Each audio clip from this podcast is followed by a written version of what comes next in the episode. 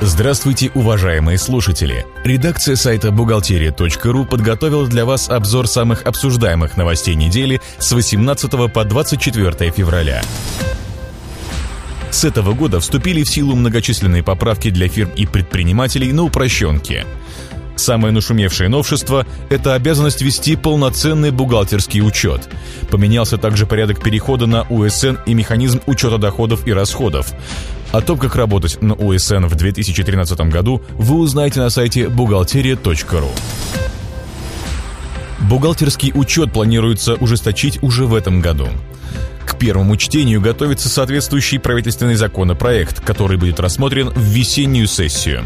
В случае принятия новых норм компании уже не смогут вести черную бухгалтерию, заниматься приписками и манипуляцией документами. Вступивший в силу с 1 января 2013 года новый закон о бухучете предлагается дополнить терминами «мнимый бухучет», «притворные сделки», «двойная бухгалтерия». Наказание за мнимый бухучет и двойную бухгалтерию грозит не только бухгалтерам, но и сотрудникам предприятия, отвечающим за хозяйственные вопросы. Правительство установило предельные значения выручки для определения категории субъекта предпринимательства на 2013 год.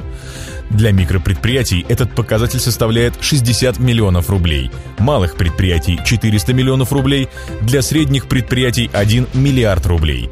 Допустимые значения, приведенные без учета НДС. Добавим, что лимиты выручки остались без изменений по сравнению со значениями, принятыми еще в 2008 году. Декларацию по НДФЛ за 2012 год необходимо подать до 30 апреля этого года.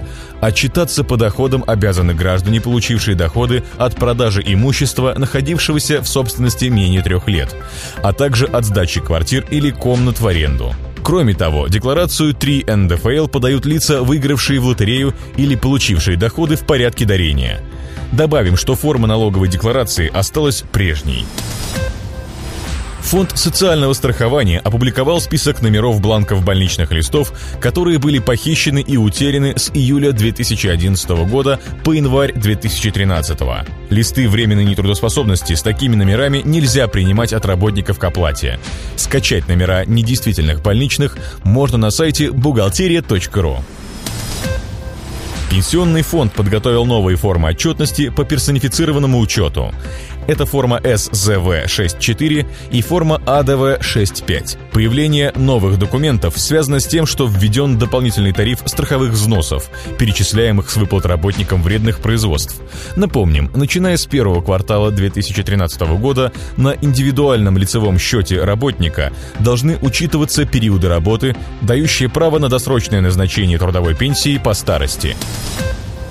На сайте бухгалтерия.ру опубликованы перечни документов, которые необходимо приложить к налоговым декларациям 3 НДФЛ для получения социальных и имущественных вычетов.